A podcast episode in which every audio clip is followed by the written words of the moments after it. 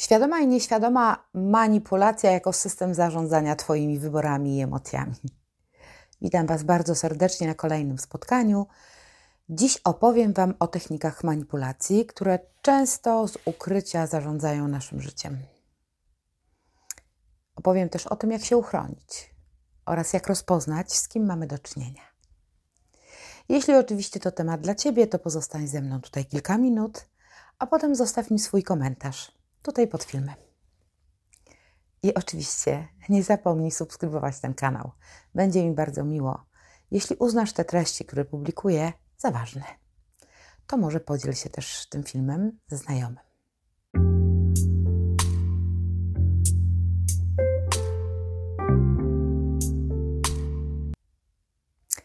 Manipulacja w języku chińskim dokładnie znaczy trzymać czyjąś dłoń, czyli mieć kogoś w ręce. Oznacza ogólnie mówiąc wywieranie wpływu na człowieka, czyli posługiwanie się nim wbrew jego woli na swój użytek. Najczęściej to ukryte mechanizmy oddziaływania na innych ludzi. Charakteryzuje się dwoma głównymi cechami. Pierwsza polega na pośrednim oddziaływaniu na świadomość. Druga natomiast polega na zamierzonym i celowym działaniu. Manipulacja zamierzona, celowa powoduje w podatnej na wpływ osobie zmianę wbrew jej woli. Kiedy jest niedostrzegalna dla Ciebie, wtedy jest najbardziej skuteczna i najbardziej zdradliwa. Oddziaływanie manipulacyjne jest okaleczaniem w bardzo różnym stopniu godność i wolność człowieka i związana jest również z odrzuceniem praw Twoich. Kiedy spojrzymy na wychowawczy wpływ w takim szerokim rozumieniu, oznacza to oddziaływanie społeczne, czyli proces socjalizacji. Natomiast w tym węższym odnosi się ona do świadomości i intencjonalności działań, które mają na celu ukształtować określone cechy osobowości lub zachowania danej osoby. Wychowanie to oddziaływanie na kogoś, na człowieka i na jego rozwój. A w manipulacji chodzi o coś, czyli nie dotyczy to kogoś, tylko dotyczy to czegoś. Czyli to coś, co istnieje poza człowiekiem i jego takim rzeczywistym dobrem. Polega na zawładnięciu nim i dowolnym dysponowaniu dla własnych korzyści. Manipulowanie człowiekiem może się odbywać na zasadzie tak zwanego prania mózgu, czyli to jest taka bezpośrednia praktyka i praktyka pośrednia, która jest znacznie częściej, tak myślę, stosowana, jest za pomocą werbalnej i niewerbalnej komunikacji. W ogóle komunikacja to konik. Obie te formy manipulacji odbywają się właściwie na płaszczyźnie przekazu informacji lub na płaszczyźnie emocji. Informacje to są te wszystkie formy, jak kłamstwo, oszustwo, celowe pomijanie pewnych treści, niepowiedzenie prawdy do końca, tego typu rzeczy, wyolbrzymianie. Im więcej tych niedomówień, niedoprecyz- nieprecyzyjności, tym skuteczniejsza jest manipulacja. W drugim natomiast przypadku manipulacja jest związana z perswazją i z wywołaniem określonego stanu emocjonalnego w Tobie. I ten spryt w tej manipulacji polega na tym, że pozornie otrzymujesz wybór, ale tak naprawdę w rzeczywistości wybór ten jest kierowany przed podsunięcie Ci fałszywej lub niepełnej informacji, czy wiedzy, czy narzucenie oceny, czy prowokowanie niekontrolowanych reakcji emocjonalnych lub wszelkiego rodzaju ograniczenia, albo na przykład pozorna empatia. Sprzeczne komunikaty to takie, że niby masz wybór, ale pod ścisłą kontrolą i naciskiem. I z manipulacją spotykamy się w bardzo różnych obszarach życia społecznego, zarówno rodzinnego, grup społecznych, do których należymy, oraz silny wpływ za pośrednictwem środków masowego przekazu. Dobrym przykładem jest na przykład kształtowanie przez grupę rządzącą w danym momencie wszelkich przekonań społecznych dotyczących czy polityki, biznesu, reklamy, obszaru religii. Zobaczcie, jakie my mamy teraz środki, jak bardzo są one zróżnicowane i jak mocne. Środki, obecne środki masowego przekazu pozwalają nam w doskonały sposób ukształtować nieprawdziwy obraz rzeczywistości. Zobaczcie, w jaki sposób wyrafinowany ukrywa się stan rzeczywisty, głosząc takie bardzo pięknie, umiejętnie sformułowane półprawdy i nieprawdy. Zauważ, jak środki masowego przekazu umiejętnie wyselekcjonowane i prezentowane budują w tobie określone emocje, tworząc pewien klimat emocjonalny.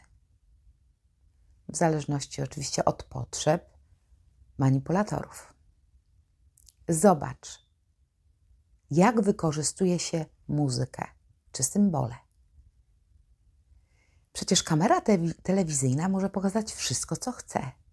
Radość na twarzy lub jej bezradność, ból czy smutek. Może dobierać słowa o różnym zabarwieniu emocjonalnym. I ta możliwość dotyczy tej samej informacji. Ale jeśli podawana jest w dwóch różnych, antagonistycznych źródłach, powoduje zupełnie odmienne reakcje uczuciowe. Bo do tego służy manipulacja. Służy ona również do tworzenia ogromnego systemu, w którym tworzy się też ważne role społeczne, które stają się dla nas autorytetami.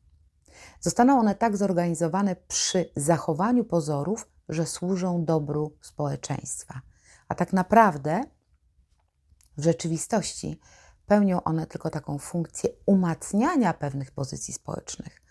Tego właśnie grona manipulatorów, dostarczając im posłusznych, podporządkowanych menadżerów, dyspozycyjnych sędziów, dyrektorów, prezesów itd. Manipulant, czyli osoba posługująca się szantażem, jest skłonna do zastosowania nieograniczonych technik po to, aby osiągnąć zamierzony cel. Dla niej najważniejsza jest mieć przewagę i zwyciężyć. Manipulator uważa, że on ma zawsze rację i że jego potrzeby są najważniejsze. Kiedy obserwujesz taką osobę, to widzisz, że jej zachowania są skomplikowane. Dlatego też dość trudno jest zorientować się, kiedy w relacji zaczyna rozwijać się szantaż emocjonalny. Jeżeli manipulator robi to systematycznie, to w końcu nas złamie. Czyli zmusi nas do uległości. Mimo tego, że wydaje się tobie, że jesteś silny, znasz swoje mocne strony, to i tak dzięki trikom zmieniasz się w potulnego baranka, który robi wszystko, czego manipa- manipulator oczekuje. Wkręca ci wszystko, co chce. Zmienia twoje zachowania w taki sposób, że na przykład zaczynasz przepraszać, choć wcale nie było tutaj twojej winy, ani trochę, a jednak czujesz się winna, czy winny i robisz to. Emocjonalny szantaż nie jest zabawą. Jeśli masz codziennie kontakt z taką osobą, odbije to się na twoim poczuciu wartości. System twój nerwowy uaktywni w sobie wiele lęku, niepewności, aż do somatycznych objawów wielu bardzo poważnych chorób. Jeśli jesteś codziennie poddawany takim treningom wpływów, stymulowany przez groźby budzące twoją niepewność, lęk, to tracisz siebie kawałek po kawałku. W, interna- w interakcji z szantażystą nie ma miejsca na kompromis czy elastyczność. Nie ma zrozumienia, empatii czy współczucia. Pozbądź się złudzeń, że twoje serdeczne usposobienie, twoje serce pełne miłości coś zmienią. Jeśli uznasz, że małżeństwo czy dziecko będzie miało wpływ na manipulatora i poprawi waszą relację, to zapomnij. Mówię całkiem serio. Poznałam wiele osób, które były przekonane, że są w stanie nauczyć partnera miłości, uwrażliwić go na odczuwanie emocji czy empatii dla innych. Ale to nie jest prawda. Manipulacja jest sposobem wywierania wpływu społecznego, dotyczy oddziaływania na innych ludzi, wpływa na ich postawy, zachowania, na zmianę myślenia. I zmiany takie mogą osiągnąć manipulatorzy w bardzo różny, przebiegły sposób. Nakazy, zakazy, perswazje lub też posługiwanie się metodami, których działania mogą być częściowo lub całkowicie zatajone. Naprawdę nie masz tej świadomości. Jedną z takich przeszkód identyfikacji toksycznego oddziaływania jest nasze zaangażowanie emocjonalne. Pozobacz, każdy z nas wchodzi w relacje pełen miłości, zaangażowania, zaufania. Wyobrażamy sobie wtedy nasze wspólne życie jako pasmo nieustających radości, spełnienia, zrozumienia i wzajemnego szacunku, wsparcia. Relacje oddziałujące na nas wzajemnie poprzez to, w jaki sposób my się komunikujemy. W ogóle to moim zdaniem komunikacja powinna być obowiązkowym przedmiotem w szkole, już podstawowej. I to już nieraz Wam powtarzam. Po to, abyśmy byli jak najbardziej świadomi tego, jak budować relacje. Bo kto nas tego uczy? Kto nas uczy tego, które z nich są dla nas odpowiednie, a których powinniśmy zdecydowanie unikać? W ten sposób, gdybyśmy się uczyli uważnie, uniknęlibyśmy wielu rozczarowań i bylibyśmy zdecydowanie bardziej zadowoleni. Zadowoleni z siebie, z życia. Kochani, sparing życiowy nigdy nie jest do przewidzenia, jeżeli chodzi o reakcję z drugim człowiekiem. W związku z tym czujemy pewnego rodzaju dyskomfort. Mimo tego, albo właśnie, że tak jest, powinniśmy sięgnąć głębiej po to, aby poznać anatomię całego cyklu nieporozumień. Bo to jest tylko w ten sposób możemy rozpoznać, czy nasz rozmówca wykorzystuje nas i manipuluje dla uzyskania własnych korzyści. Ze zjawiskiem manipulacji możesz spotkać się wszędzie. Wszędzie. W pracy, w domu, w sklepie, na ulicy, w gronie najlepszych nawet przyjaciół i w Twoim ukochanym związku.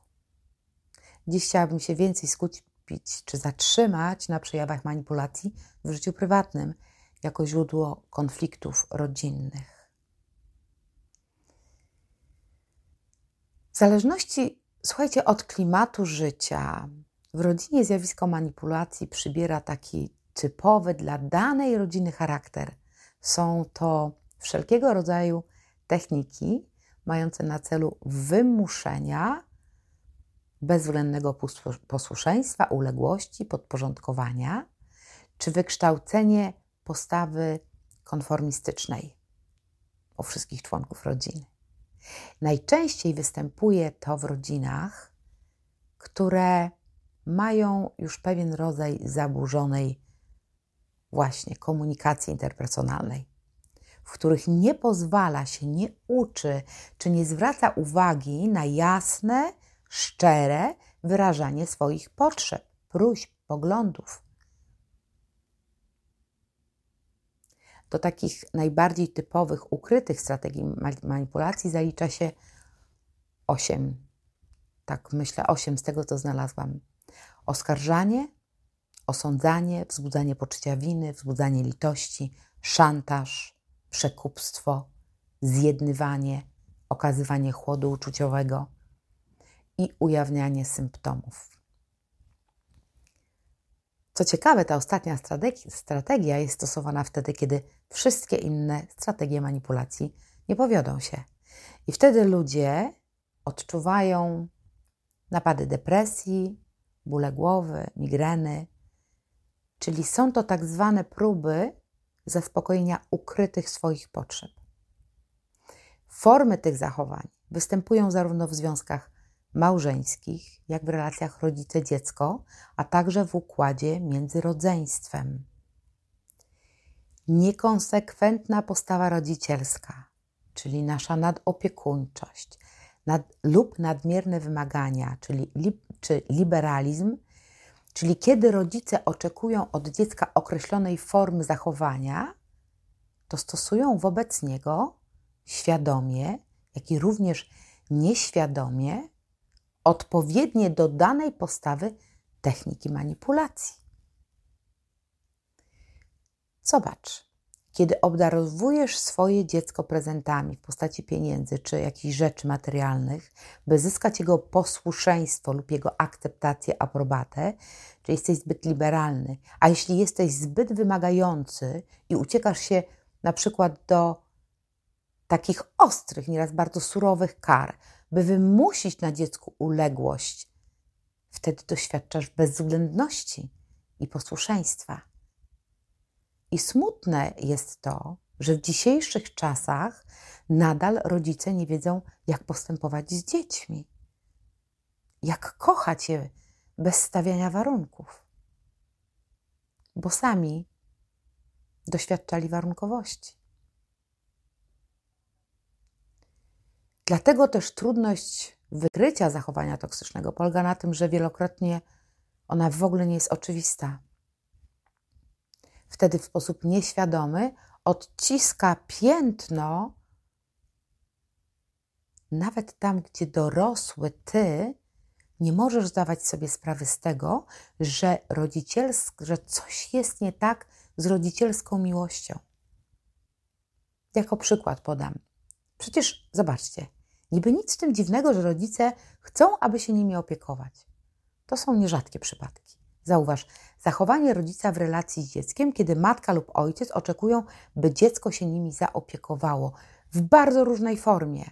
Ja nie mówię tutaj o przypadkach jakiejś tam niedyspozycyjności czy niepełnosprawności rodziców czasowej, co jest zupełnie zrozumiałe. Mówię o innych formach wykorzystania.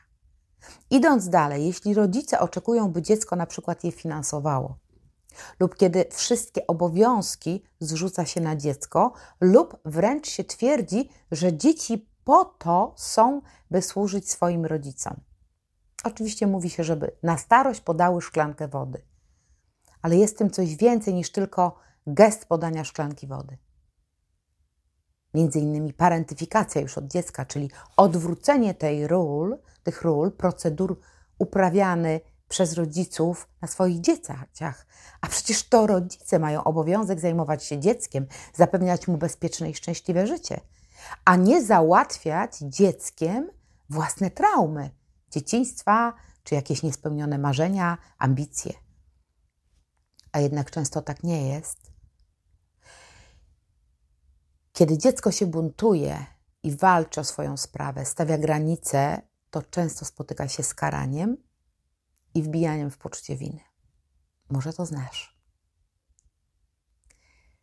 Kiedy jesteśmy wychowani w powinności, w służeniu rodzicom, do zgonnej wdzięczności i podległości na zasadzie ja tyle przecież dla ciebie zrobiłam, zrobiłem. Czas na rewanż. Sami odpowiedzcie sobie na pytanie. Toksyczny człowiek to na pewno ten, który uważa, że jego uczucia są ważniejsze i często z tymi uczuciami licytuje się. Uczy w ten sposób ciebie, że ty nie jesteś ważny. Kolejnym przykładem w rodzinie może być to, na przykład jak trzymamy coś w tajemnicy, co dzieje się w domu. Zamiatamy pod dywan agresję rodziców wobec siebie, i nie uznajemy lęku, nie pozwalamy na odczuwanie smutku i strachu dzieciom. Na przykład mamy zakaz płakania. Na jednej z sesji mężczyzna opowiedział mi, że jego matka, kiedy biła, nikt nie wiedział za co, bo biła w różnych okolicznościach, nie pozwoliła mu płakać i biła dopóki przestał on płakać. Krzyczała, że na porządnego człowieka go musi wychować. Więc on uznał, że to jego wina, że to mama się złości przez niego i że to jest dobra metoda na wychowanie porządnego człowieka.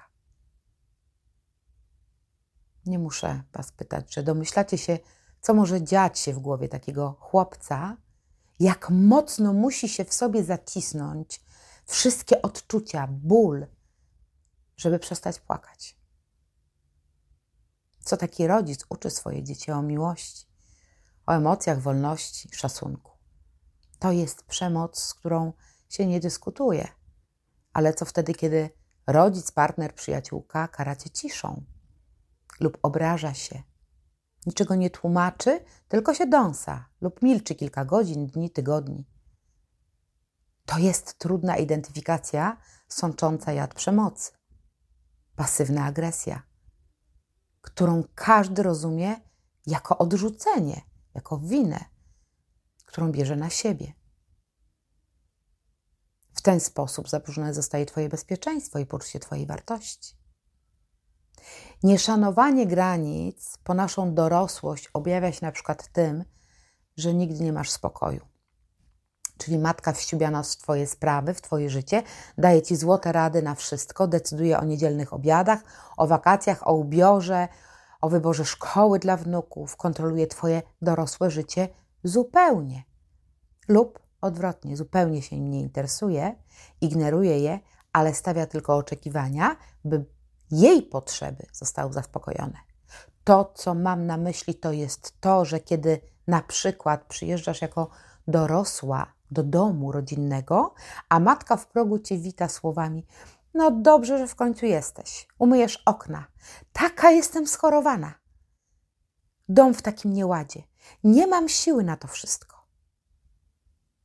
I czujesz się jak gówno, jak nic, jak przedmiot.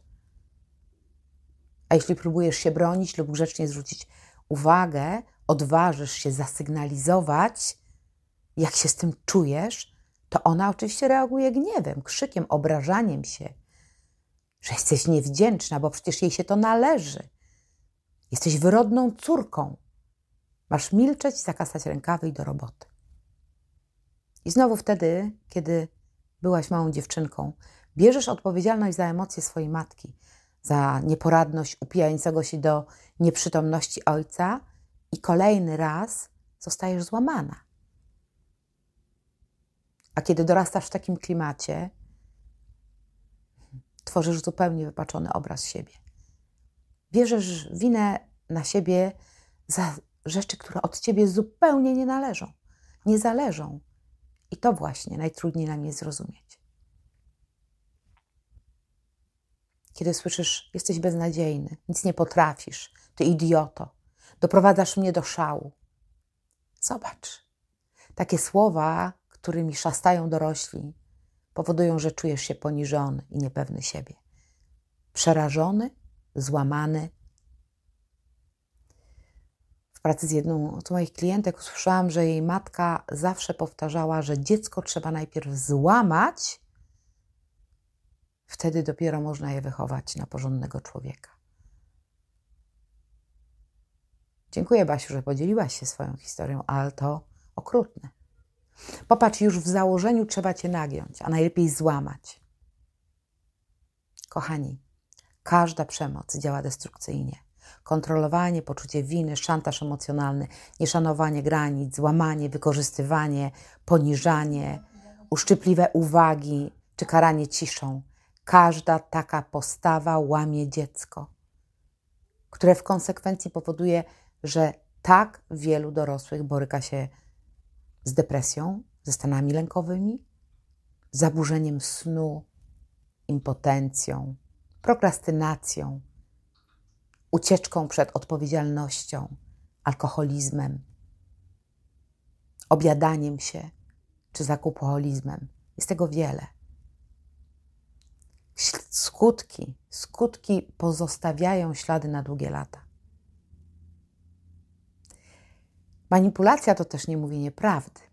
To jest ciekawy temat, dlaczego kłamiemy. Bo rodzice nas okłamywali. Obiecali coś, czego nigdy nie spełnili i nawet nie mieli takiego zamiaru. Kłamali tylko po to, żeby osiągnąć swój cel. Na przykład, na przykład w kościele mówili: bądź cicho, to pójdziemy na lody. Matka to obiecała, a zaraz po wyjściu z kościoła zapomniała o lodach i zapomniała o tobie. Kłamała. Ważne było dla niej Twoje zachowanie i to, co ludzie o niej powiedzą, jak ją osądzą. Może sam pamiętasz, czy sama, te krytyczne spojrzenia bogobojnych osób karcące dziecko, które się kręci. To jest dla matki najbardziej znaczące niż to, że dziecko w kościele się nudzi. A może mu zimno, może mu coś jest siku. Cokolwiek mu jest, nikt się tym nie interesuje. A dziecko przecież ufa bezgranicznie matce i po obietnicy staje cichutko i zaciska w sobie swoje potrzeby. Kiedy odkryje, że nie warto było, nabiera przekonania, że nie warto ufać, ale też przez to uczy się manipulacji, składając obietnicy bez pokrycia. Kiedy rodzic za karę stawia dziecko w kącie, zamyka w innym pomieszczeniu, na przykład takim jak łazienka, i nie zapala tam światła i mówi do dziecka: będziesz tam długo tak siedział, aż się uspokoisz. Czy naprawdę dziś na tym kanale jest ktoś, kto tak uważa, że wysyłanie malucha do innego pomieszczenia, ciemnego pomieszczenia, by przemyślało, by się uspokoiło i by zrozumiało, jest dobrym pomysłem? Mam nadzieję, że nie. Zobaczcie, tak na zdrowy rozum. Zastanówmy się, czy naprawdę chcemy, żeby dziecko uspokoiło się i poczuło dobrze w samotności? Przecież to jest coś, czego dziecko boi się najbardziej. Oddzielenia, porzucenia.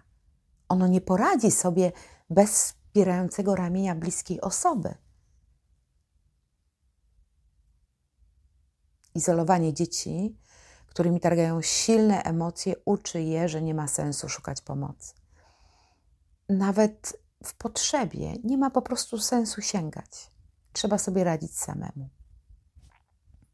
A to z kolei zaburza jego rozwój emocjonalny, społeczny, poznawczy. Wtedy mały człowiek tłumi w sobie emocje, zamyka się w sobie i przestaje ufać. Więc jeśli są na kanale dzisiaj młodzi ludzie, młodzi rodzice, którym naprawdę zależy na swoich dzieciach, to proszę, najpierw weźcie głęboki oddech, zanim ukaracie swoje dzieci, swoje ukochane dzieci, kiedy skażecie je na samotność. A jeśli nie radzicie sobie ze swoimi emocjami i aż ręce was świerzbią, żeby uderzyć dziecko, to odwróć się. Daj sobie dwie trzy minuty i zadaj pytanie, dlaczego chcesz to zrobić. Może szybko dojdziesz do wniosku, że to tylko twoja niemoc. Może to niemoc pcha cię do używania przemocy. Uwierz mi, że jeśli weźmiesz kilka głębokich wdechów, łatwiej będzie ci poszukać wspólnego rozwiązania poprzez danie maluchowi wsparcia. Oczywiście, że jasno możesz zasygnalizować, że to zachowanie nie podoba ci się, że jest niewłaściwe. Przecież już dzisiaj jesteś dorosły i znasz te schematy, znasz te mechanizmy, które funkcjonowały w twoim dzieciństwie. Więc dzisiaj możesz tak wiele zmienić w twojej relacji z twoim dzieckiem, w twojej relacji z samym sobą. Kiedy zrozumiesz, skąd te napięcia, złość, agresja, będziesz może łatwiej, może będzie łatwiej zwrócić się o pomoc do kogoś, żeby się nauczyć, jak reagować na powielane schematy zachowań z dzieciństwa, by uwierzyć, że ty nie jesteś niczyją własnością, że nikt nie jest niczyją własnością. Należysz tylko do siebie i masz prawo czuć tak, jak czujesz.